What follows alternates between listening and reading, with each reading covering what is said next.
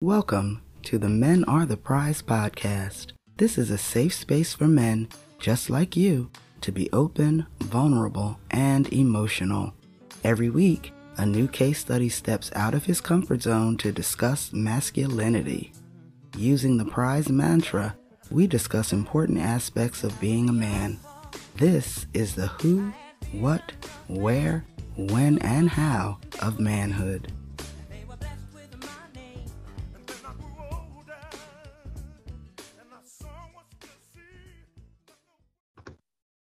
Welcome to the Men Are the Prize podcast. Harvey here, I'm your guest and your host.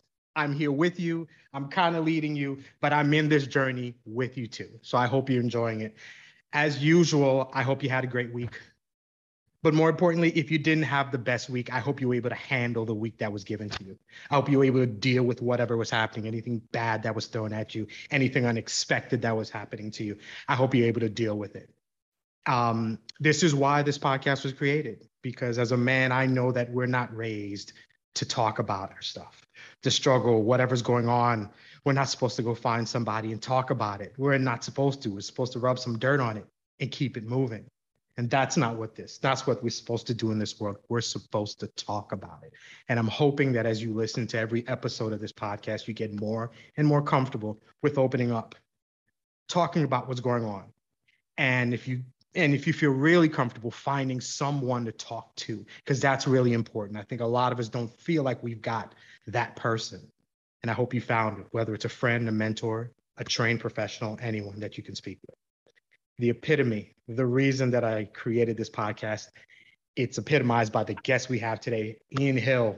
Welcome to the podcast. How are you thanks today? harvey. Appreciate you having me. And as i said to you off air thank you for this service that you're providing to men and the vehicle that you're giving to bring hope and tools and support in difficult and unprecedented times. No doubt. And I appreciate your time. Let's get right into it. I'm going to introduce you.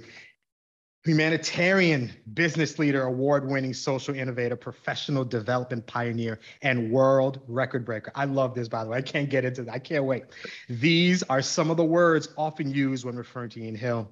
Currently, he is attempting to set another world record by becoming the oldest man to play college football.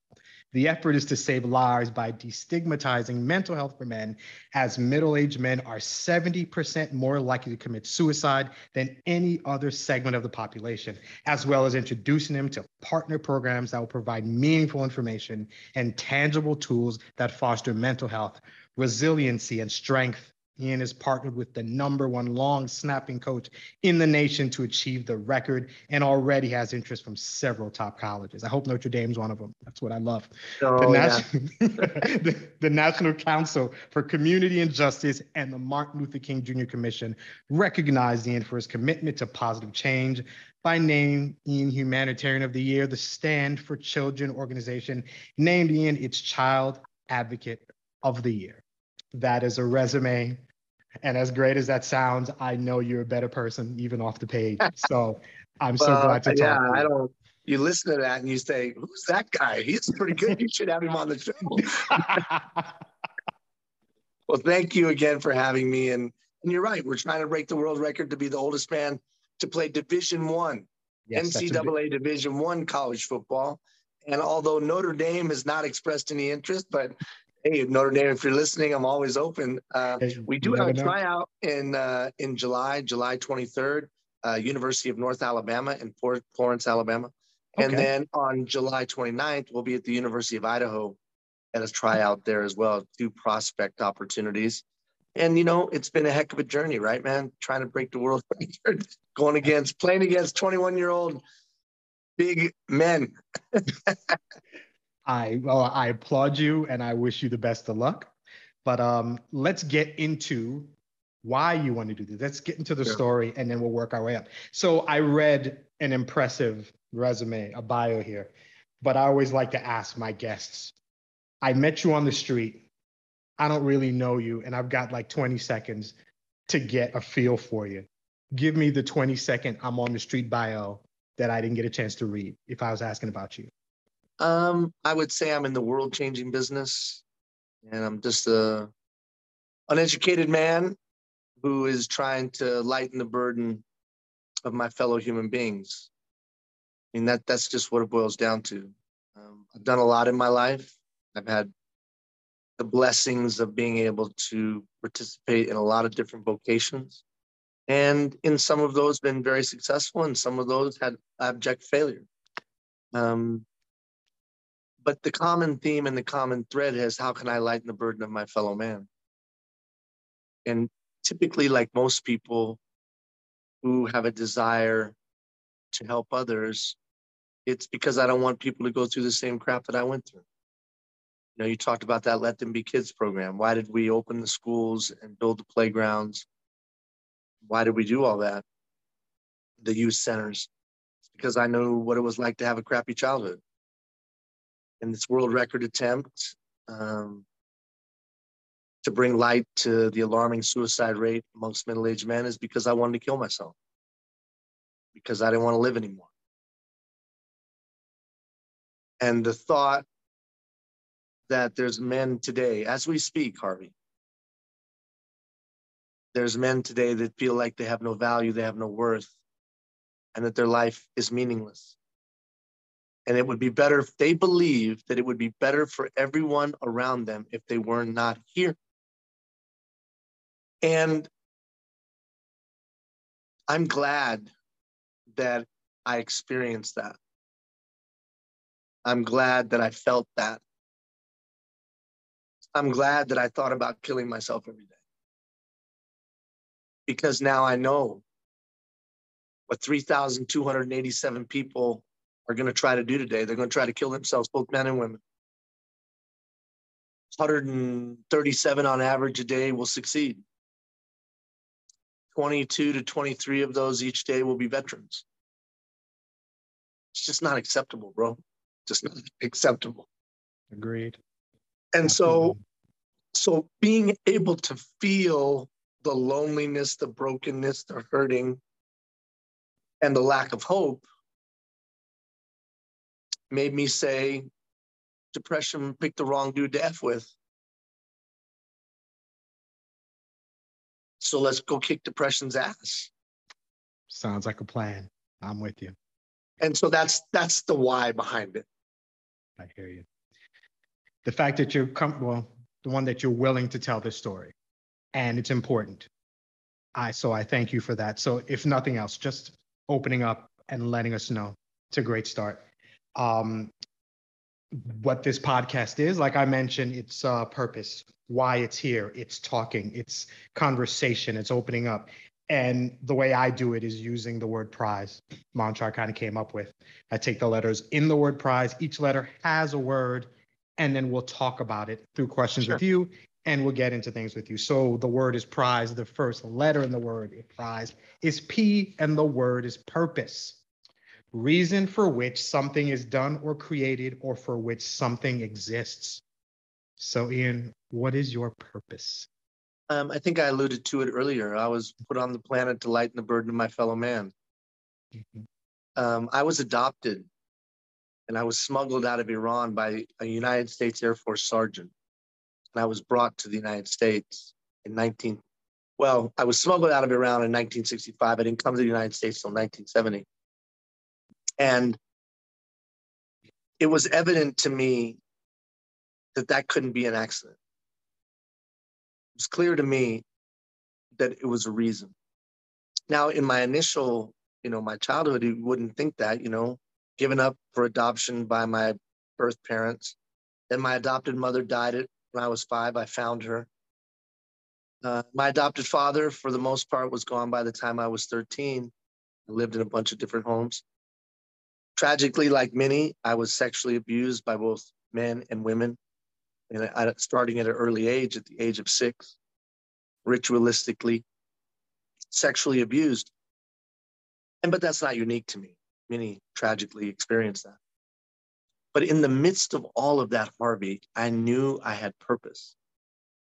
I remember walking through the desert of Tucson, Arizona. By now, I was a eighth grader, freshman in high school, a jock. I was a pretty good athlete, quarterback and a basketball player, and ran track and won the city championship and all kinds of stuff. I remember looking up to the sky and saying, God, why would you let me go through all that stuff, man? Like, what up? That's stupid. Like, what in the world? Why would you be having some 11 year old kid having sex with a 43 year old woman? Like, what is that all about? Why would you let that man do that stuff to me in that closet? Like, what is the story? And I, as clear as day, a voice said, so you would experience what hurt felt like. And so I knew that there was purpose in my life. What I didn't realize at the time, and I came to find later, was that all of us have purpose. And all of us have a job to do. Most history will not record the job that we have done. The only job, if you will, that will be recorded will be on the hearts of those that we've impacted. And I'm not talking about our vocational job. I'm talking about all the things our life experience, our insight, our wisdom, our knowledge, physicality, everything that we've been equipped to do, our job, our universal job, our job to humanity. And I knew that I had a job to do, that I wasn't taken out of Iran and brought to the United States for no purpose. I wasn't go through all that crap for no purpose. I knew I had purpose. And it was holding on to that that got me through purpose. But then I came to find that all of us have purpose. All of us have a reason for being. And when we do our job, other people's burden is lightened. So then you just set out to make sure you're doing your job. Sometimes that takes its form in starting a school. Sometimes that takes its form in doing something that hasn't been before. Sometimes it takes its form in starting a rec center. But sometimes, for many of us, it takes the form of being a good dad, being a loving spouse, being a good uncle, being a kind friend, being a listening ear. So, for most of us, the, the universe will not record in the annals of history our, that we completed our job but it will be recorded in the people that love us and are close to us because we impacted their lives. So that's purpose to me. I'll slip off the point for a second. So, at a very young age, it's apparent to you that a lot has been thrown at you, a lot of things that you probably shouldn't have to deal with. I don't typically get into religion or anything, but I'm interested to see this. At your age, and you said you, you know, and metaphorically or literally ask God this, are you is your faith shaken are you questioning whether there's a deity to begin with where are you at that point if i had can... a unique relationship with the judeo-christian ethic my adopted father was a military man decorated military man and a hell of a hero for the united states of america probably wasn't the greatest dad in the history of mankind probably not right right and he would pull me up to the lutheran church in my community and drop me off and then he'd come back two hours later and pick me up. Like when I was seven, he would just drop me off, say, go inside. And then he would bring me back. And then he would just do that. And it was funny. It was literally funny. Now that I look back on it, he was hmm. like, drop me off because he was hungover. And then he'd come back and pick me up, right? Now, God forbid that he stepped in the church. That would never going to happen. But he was going to raise up his kid right in the ways of God, right? And then I ended up living with a pastor. After my adopted father had left, I had nowhere to live. I literally had nowhere to live, man. I remember knocking on my friend's door, whose dad was a pastor, knock, knock, knock, knock, knock. And he opened the door and I said, Man, I got nowhere to live. I, I got nowhere to go. I need, I need a place to stay, man. I was probably a sophomore in high school. And he slammed the door in my face. I was like, What the hell? And then I hear this voice, Mom, Dad, can you live with us? so, literally every day and every week, Wednesdays and Sundays and Saturdays, I'm at a church.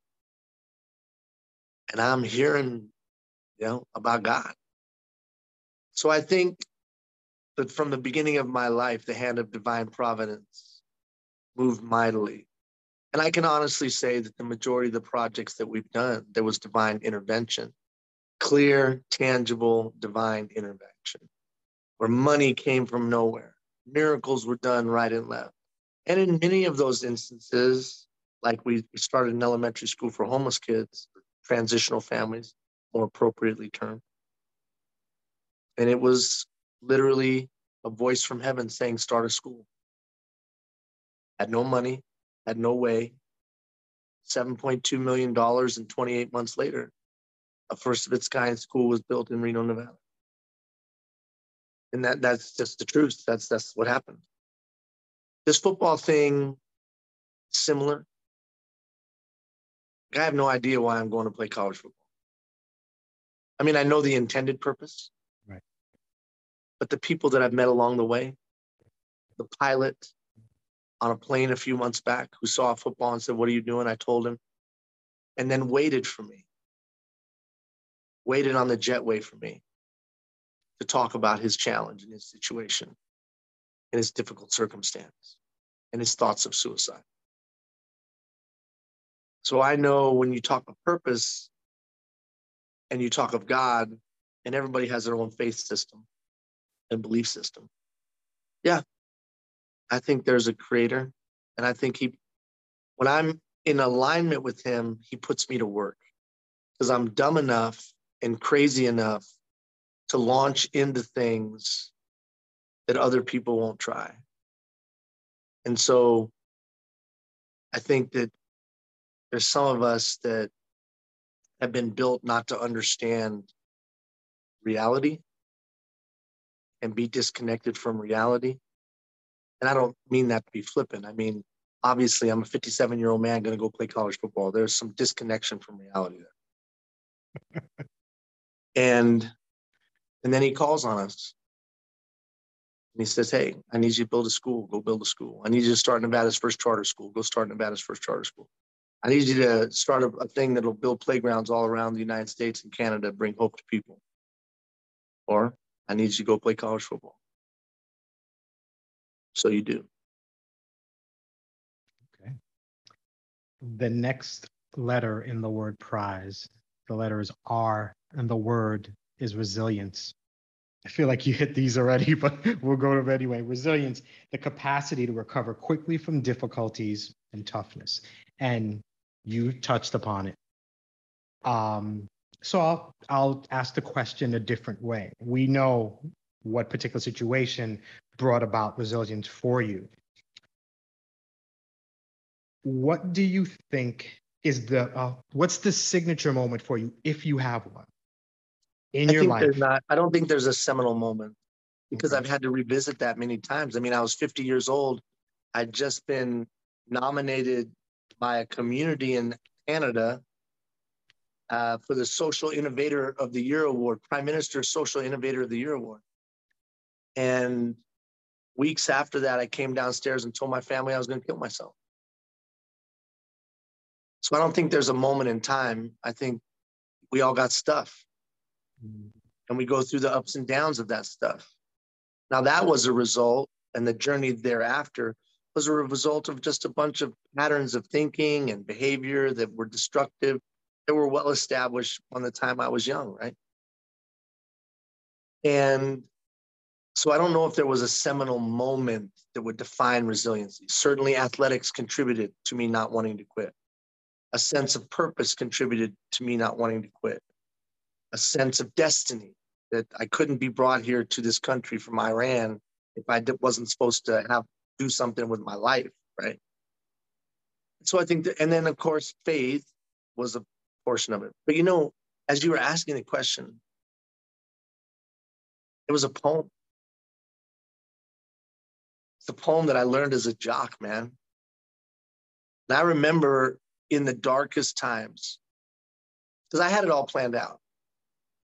I just drive my car off of a road that we have here in, in northern Nevada called 395, Highway 395.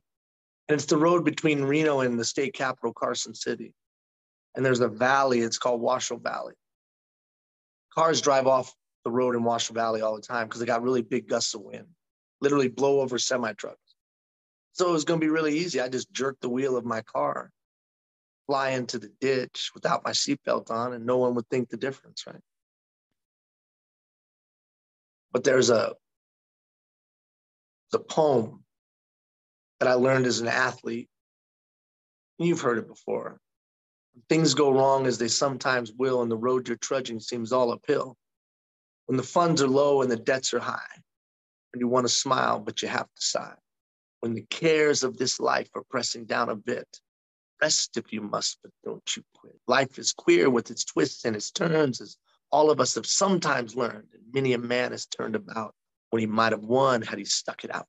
So don't give up though the pace seems slow. You may succeed with one more blow, for often the goal is nearer than it seems to a faint and faltering man who learned too late when the night came down how close he was to the golden crown. When things seem worse than your hardest hit, then, my friend, you mustn't quit. As a kid, I would say that over and over again alone. Alone on Christmas, alone on Thanksgiving, alone. Say it over and over and over again. And then it served me well again, going through the dark journey of a middle aged man. Don't quit. Don't quit. Don't effing quit. Do not quit. So I don't know if it was a seminal moment, but I do know having a sense of purpose, a sense of faith that there was something bigger than myself. And then that silly poem, that mantra, if you will. I'm come to learn that mantra, affirmation, developed a, a resiliency and an intestinal fortitude that has got me through the darkest times. You said earlier that you um, are not happy that you know that you're glad that you went through everything that you went through. Um, I always like to ask people now. Now, let me be now, clear. Now, exactly, exactly, exactly. But knowing what your purpose is and all that you've accomplished and all that you will accomplish, if you really had to contemplate it, you say that now, but uh, you know, would you still choose no. all that you went through? No. I mean, primarily because of the people it hurt. Children. Mental illness affects the children of the dad. My kids were not equipped to have a man, their father, walk downstairs and say he wants to kill himself. They were 12 and 13 or whatever years of age. They weren't ready for that. What are they going to do with that? Now, my, I, I just didn't know who else to say, say these kind of things to, right? And but they, you know, they're gonna have to they, they have to therapy maybe for the rest of their lives for that. I got to deal with, I got to own that. And both of my daughters, uh, you know, they they they don't understand. I got to clean up that mess. There's no, and there's no way around that. I got to clean up that mess. Mm-hmm. Um, business failings. You know, you when you when you purposefully, intentionally sabotage your business in the United States and Canada, you have to deal with that. You have to deal with the mess and the successive business failures that come after that when you have a mental illness that you're trying to not address but run away from. So, whether it was my family that was hurt, business partners, community members, hell no, I would never want that. And if I could go back and change those things, I would, but you can't. That's not how life works. Right. You have to say, okay, I screwed up. I messed up. I can't use my mental illness as an excuse because it's not going to resonate with anybody. Instead, all you can do is try to live a better life and try to do, go, go do good things. And not only recapture what was before, but go well beyond what was before. So, to answer your question directly, no, no. I wouldn't want to cause everyone all that pain. I'm glad that I know what loneliness feels like, brokenness feels like. I'm glad because now when I talk to a man, I can empathize in real terms, not just, oh, that's too bad what you're going through, bro, mm. right? In real terms. And when they make excuses and when they make, make up stories I'm more empathetic and I give them more space and more grace to change. Because I know how many times I started to take off and turn things around and then stumbled and fell. And then dusted myself off and tried again and then stumbled and fell. So I got a lot of grace and I got a lot of space. So, yes, I would redo it. No, I'm glad that I have the learnings and the lessons. So that's um that's a pretty important moment, stepping down the stairs and telling your family the plan that you want to make. As much as you're willing to talk about, are were you able to? Are you still in the? And I'm not. Let me rephrase. You're always in the process of rebuilding that relationship. But when you went down and told your family that, including your children, did it hit you when you were saying that to young no. children? No, I was just trying to. I was. They were the only people that I knew, and I wasn't saying it like try to be melodramatic. I was saying, "Hey, I'm struggling right now. Mm-hmm. I'm really hurting, and I can't seem to figure out how to turn this thing around. I know everyone thinks I'm a superstar, and everyone thinks I got all the answers, and everyone thinks I can pull shit out of my butt and make magic happen. But y'all, I am not making magic happen anymore, and I can't figure out how to get the magic back." And that was the struggle, right? where did the magic go? Like I've done these amazing things. Where did it go? And then you try to open a restaurant on college campus and it fails. And then you buy a professional soccer team and it's an abject, total failure, right? Great on the field, tremendous team on the field, but business wise, total failure. And just stuff after thing after stuff. And it just reinforces how am I going to say this? Because it, it's germane to the story. I had someone very, very, very close to me say, We would all be better if you were dead. Now I know what was meant because in in the in the moment, wow, what a cruel bitch, right? But I know what was meant by that. What was meant by that is that you are causing us all grief and pain, and you are causing turmoil, and it is unmanageable anymore and we don't all know what to do. And so, of course, that hurt. And of course, it to the core, right? But now, as I look back through the perspective of time, I understand what was really trying to be said. Um, so I'm not bitter about that. I get it. It was a mess. Um, but but you you look at that and and you have to say to yourself, those things have to be repaired. And I think you were about to ask the question, how's that repair going? And yeah, yeah, that's work. There's still lots of work, lots and lots of pain that must be addressed. And so on one hand, you know, you go and say, I'm going to go do this thing and be the oldest man to play college football and yay. But on the other hand, and this is something that I would advise to your listeners and those that love the men that are listening. It's not a hockey stick, man. It doesn't go. It is up and down and all around. And there may be a situation where people never forgive. And there may be a situation where the damage was so great. And no one is required to believe in you. No one is required to forgive you. No one is required to accept you back.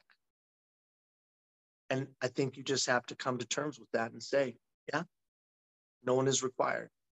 I am required to do some things, but I cannot require anyone else to do anything. Right? Mm-hmm. Agreed. I skipped the I. The next letter in the word prize is Z. The word is zeal my favorite word enthusiastic devotion. It is already obvious what you are devoted to. I'm going to ask something different. Mental health. I don't know if we ever know what really brings it about, trauma, whatever happens, but a lot of it, at least for men, self esteem, how we feel about ourselves. So, on this journey that you're going through, what have you grown to love about yourself through this journey that maybe you didn't like before? Or maybe that you discovered value? That, that, that I have value. The first thing that I had to do in turning this thing around was figure out these patterns. We all have patterns of thinking, patterns of behavior, and patterns of communication that are deeply ingrained in us at a young age. And whether you call them habits or patterns, whether you call them coding, a lot of people call them a lot of different things. Bottom line is this 85 to 90% of our behavior is unconscious. We just do it. We don't even think. Our brain's not even engaged. Example every time my dad would go to hit me, he would get a look on his face. Well, my subconscious mind is smart. My subconscious mind protects me just like it does you. So when we see the look, what do we do? Block. See the look, block. See the look, block. It's pretty easy. I see that look, punches coming, block.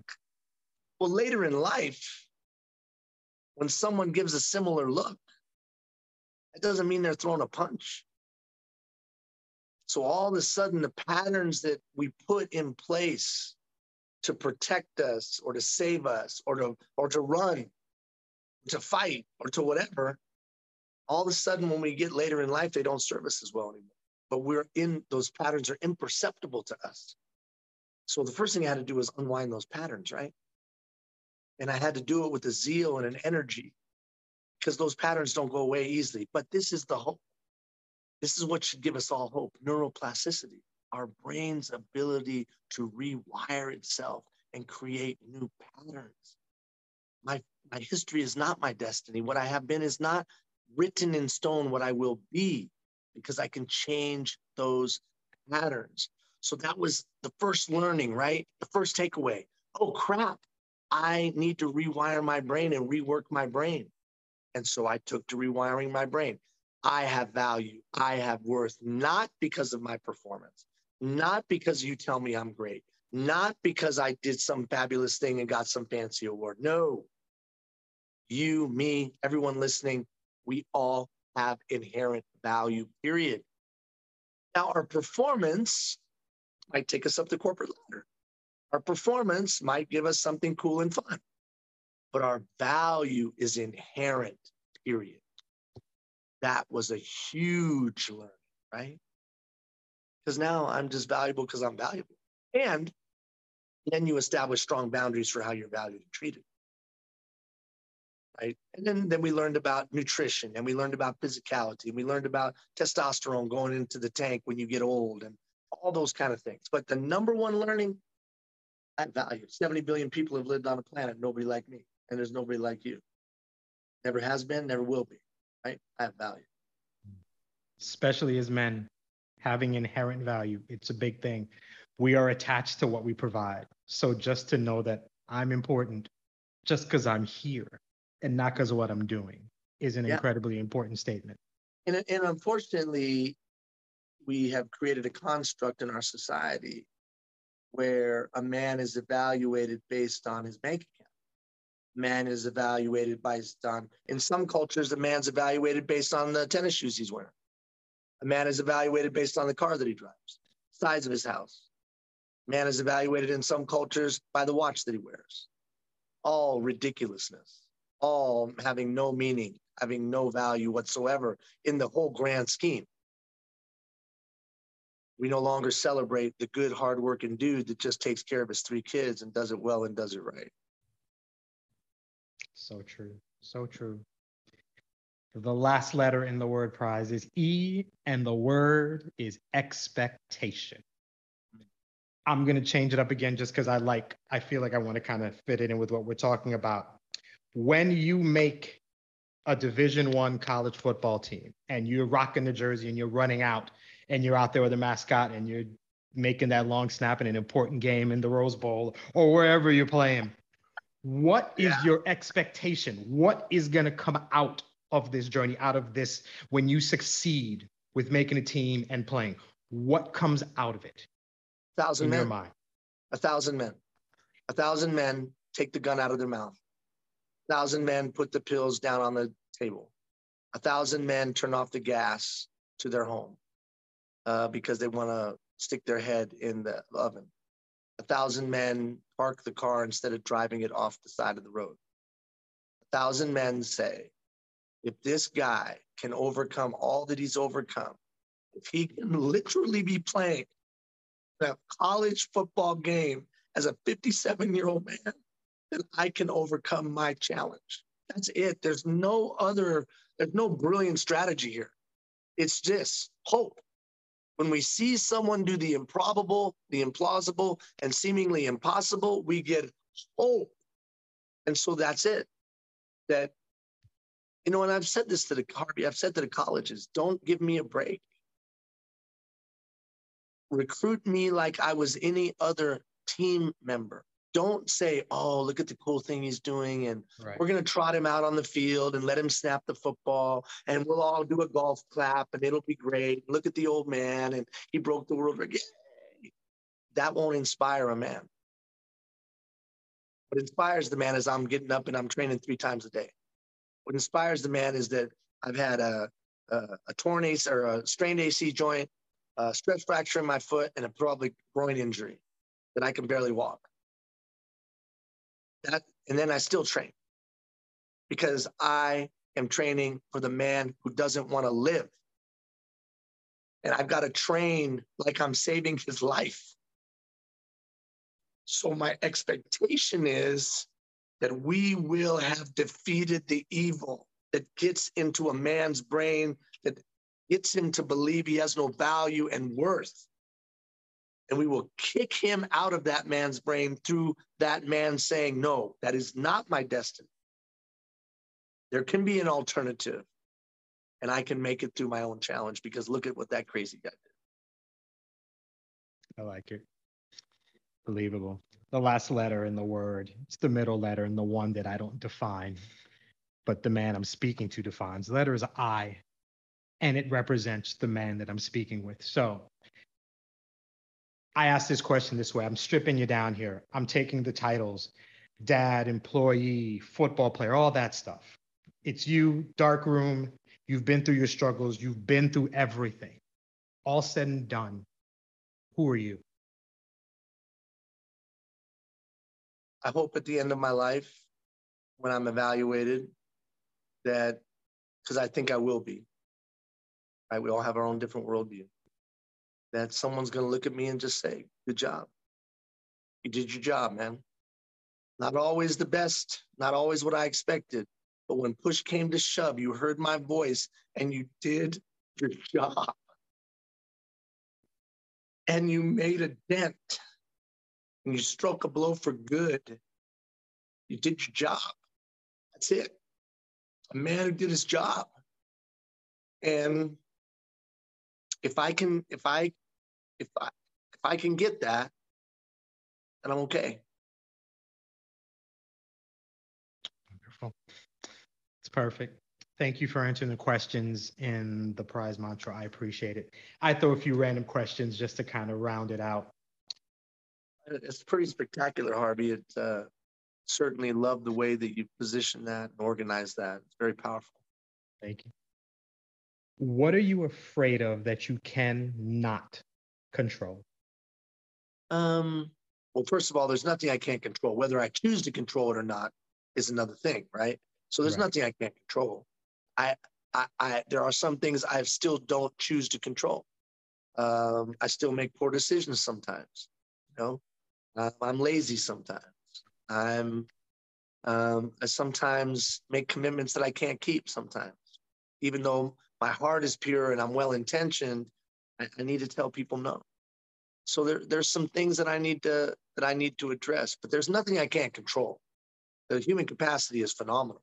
It's just will I strengthen the muscles, if you will, to control them, the discipline, let's say, and some other things. And but I think my biggest fear um, in this football thing is the moment. That moment when I trot out on the field. Will the moment will I succumb to the moment or will I overcome the moment? The fact is that all of these things that you said about me that are so positive and true. I was a little kid hiding under a bed that wouldn't come out. I was a kid that was afraid. Like even now today, I have I don't like being in crowds unless I'm on stage on stage, I'm fine because I'm in control, total control. That's the safest place in the room is on stage. So will I won't be in control on that field.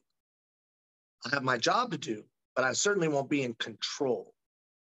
And so, how will I do with the crowd, with the players, with everything going on? You know, will I be big enough for the moment? And luckily, Chris Rubio, number one long snapping coach in the country, been working with me. It's amazing. Half the guys in the NFL are his guys. Um, Dr. Connor Hogan, one of the top neuro uh, sports science psychologists in the world, performance psychologists. That's one thing we work on every day. You control the game. You control the game. You control the game. Kirk Sanderson, he's putting guys in first round draft choices, trains guys physically. That's who's doing handling my physicality. So I got the best that you can have around me to prepare me. And that's where my confidence comes from. But that moment, put my hand on that football, crowd yelling, break the world record, snap. Then I got to go cover the punt. I got to run down the field. I got to tackle somebody. So that's the fear. Will I wilt in the moment? Will I wilt in the moment? So, and the answer is no, I won't. You're damn right. Damn right. You got to think that way. My last question is this as I'm listening to you talk about this and the thousand men and who's going to be affected by what you do, a lot of men that I spoke to, when we talk about why we're, we're not able to talk about what's going on, why we can't vocalize, why we can't communicate the struggle, I look like I'm succeeding, but I am I am drowning in whatever emotion I'm going through.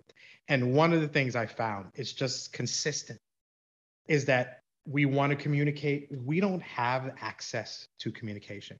And what I mean is, do you have a person, not your wife, kids, not the long snapper, not the physical therapist, none of those people. Right now, you did something really stupid.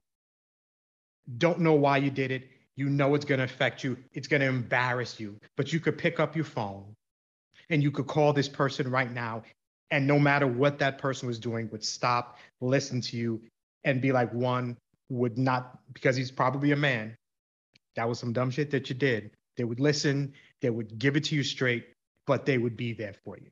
And yeah. a lot of us don't have that guy. No, you got one? don't. i don't. You're right. And that and you know what's sad about that harvey is most men our age i'm going to lump you into being an old man like me. Um 40 50 or 60 i don't know which one. Um they say we only got one friend or two, and they're probably not the kind that you're talking about right now. Luckily, I had a friend like that. His name is Jeff Dudley. Been around in my life for 15 years, working together, doing projects together. He's been that guy for me, and he's watched me crash and burn. And tragically, a couple of the companies that I sabotaged going through all of this, he was a business partner in, and he still hasn't walked away from me. and he's always believed in me and always stood by me. And so you're right. Most of us don't have that guy. And I would just say this for those of you that don't have that guy right now, you're thinking about doing something that you don't get a second chance on. You can't hit the reset button on, but you're thinking about it and you don't have anyone to talk to, call me. 775 298 1014. 775 298 1014. That's my cell phone number. I'm not an expert, I'm not a doctor, and I don't pretend to be, but I can listen. And because I don't have skin in the game, I don't, we're not going to judge you. So it's better for you to call someone local, close to you, someone that could be more immediate, someone that could be more intimate. But if you got nobody in your life and you're listening right now and it's urgent and you're broken and you don't know what's going to come tomorrow, call me. 775-298-1014. And I mean that sincerely. I believe you. believe you. I'll tell you this, and just because of you being so open and telling your story, this whole time I've been listening to you, I have, there's something on my wrist here, and it's a mark. It's a wound. It's a reminder of when I decided to try and commit my and try, and try to kill myself. I went to oh college and I failed out, and I came home to a father who couldn't even he couldn't even look me now. He was so completely disappointed, disgusted. Like I'd never felt so low in my life that I sat in my room and I had the knife and I was ready. And I just didn't do it. But every day, after I look at my kids, I look at this, maybe rub it just to remind me that was a dumb thought there. And I hear you, and I'm one of the people, one of the men that you're talking to, one of the men that you're doing this for. You are incredibly appreciated. You are needed. You said valued. You have no fucking clue how valued you are from people who may never meet you. At most, will see you on this video. So if you don't get the acknowledgement that you deserve, let me say to you personally that this is fantastic. This is needed. It's poignant, especially now, especially now, men, because we are at a point where we're kind of recognizing, you know what? I'm more than just my job. I'm I, I, there's a lot to me, and I'm glad somebody recognizes that. So to you, I say thank you. I appreciate the time that you gave me here, and I'm gonna leave this to you. Where can the people who've been watching slash listening find you so they can see I gave them a little bit of what you've done. There's so much more to you. Where can they find you? So um, the initiative website is seasontosavealife.org, seasontosavealife.org. There's tools and resources there for men through our partner organization, or they can just get a hold of me directly there as well. That phone number is on there. Like my cell phone number is on the website, which everybody involved in this project is like, you're crazy. And I'm like, no, this is about conversation with men. And so they just go to seasontosavealife.org. And let me just say, Harvey, the story that you just told us right now creates such a space for the conversation. So I just thank you for for sharing that obviously difficult, horrific moment in your life when you thought you didn't have any value. Now look at you being a beacon of hope and creating this podcast vehicle to impact men, being a great father of four. Um, but I thank you for trusting all of us, all that are listening, and me, by giving us some insight to the why behind you doing this. Very powerful, my friend. I appreciate it. And it's important. And it's not something that, you know, that comes easy. It's not something that I would talk about. But with age, with time, growth happened. And being able to say it and not have it affect me. Because in the past, even thinking about it was something that would just kind of bring me down. But like you said, I'm here with four kids who are crazy, but they're mine in a life that is hectic, but it's mine. And I'm here for it. And it's important.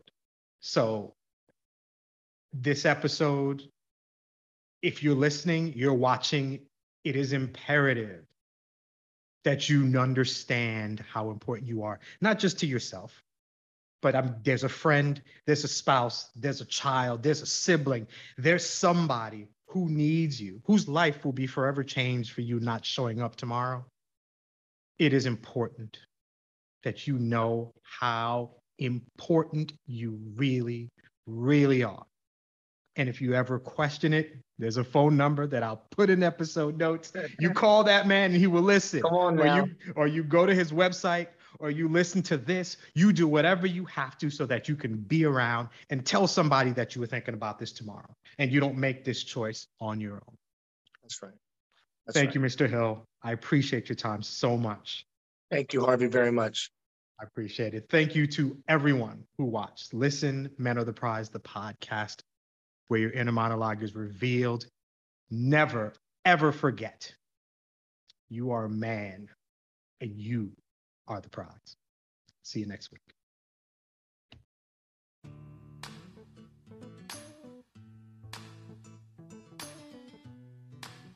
Thank you for listening to the Men Are the Prize podcast. If you enjoyed this episode, please subscribe wherever you get your podcast. And don't forget to follow Harvey on the gram at Men of Zealous Nature or on Twitter at Men Zealous. Have a great week and never forget, you are a man and you are the prize.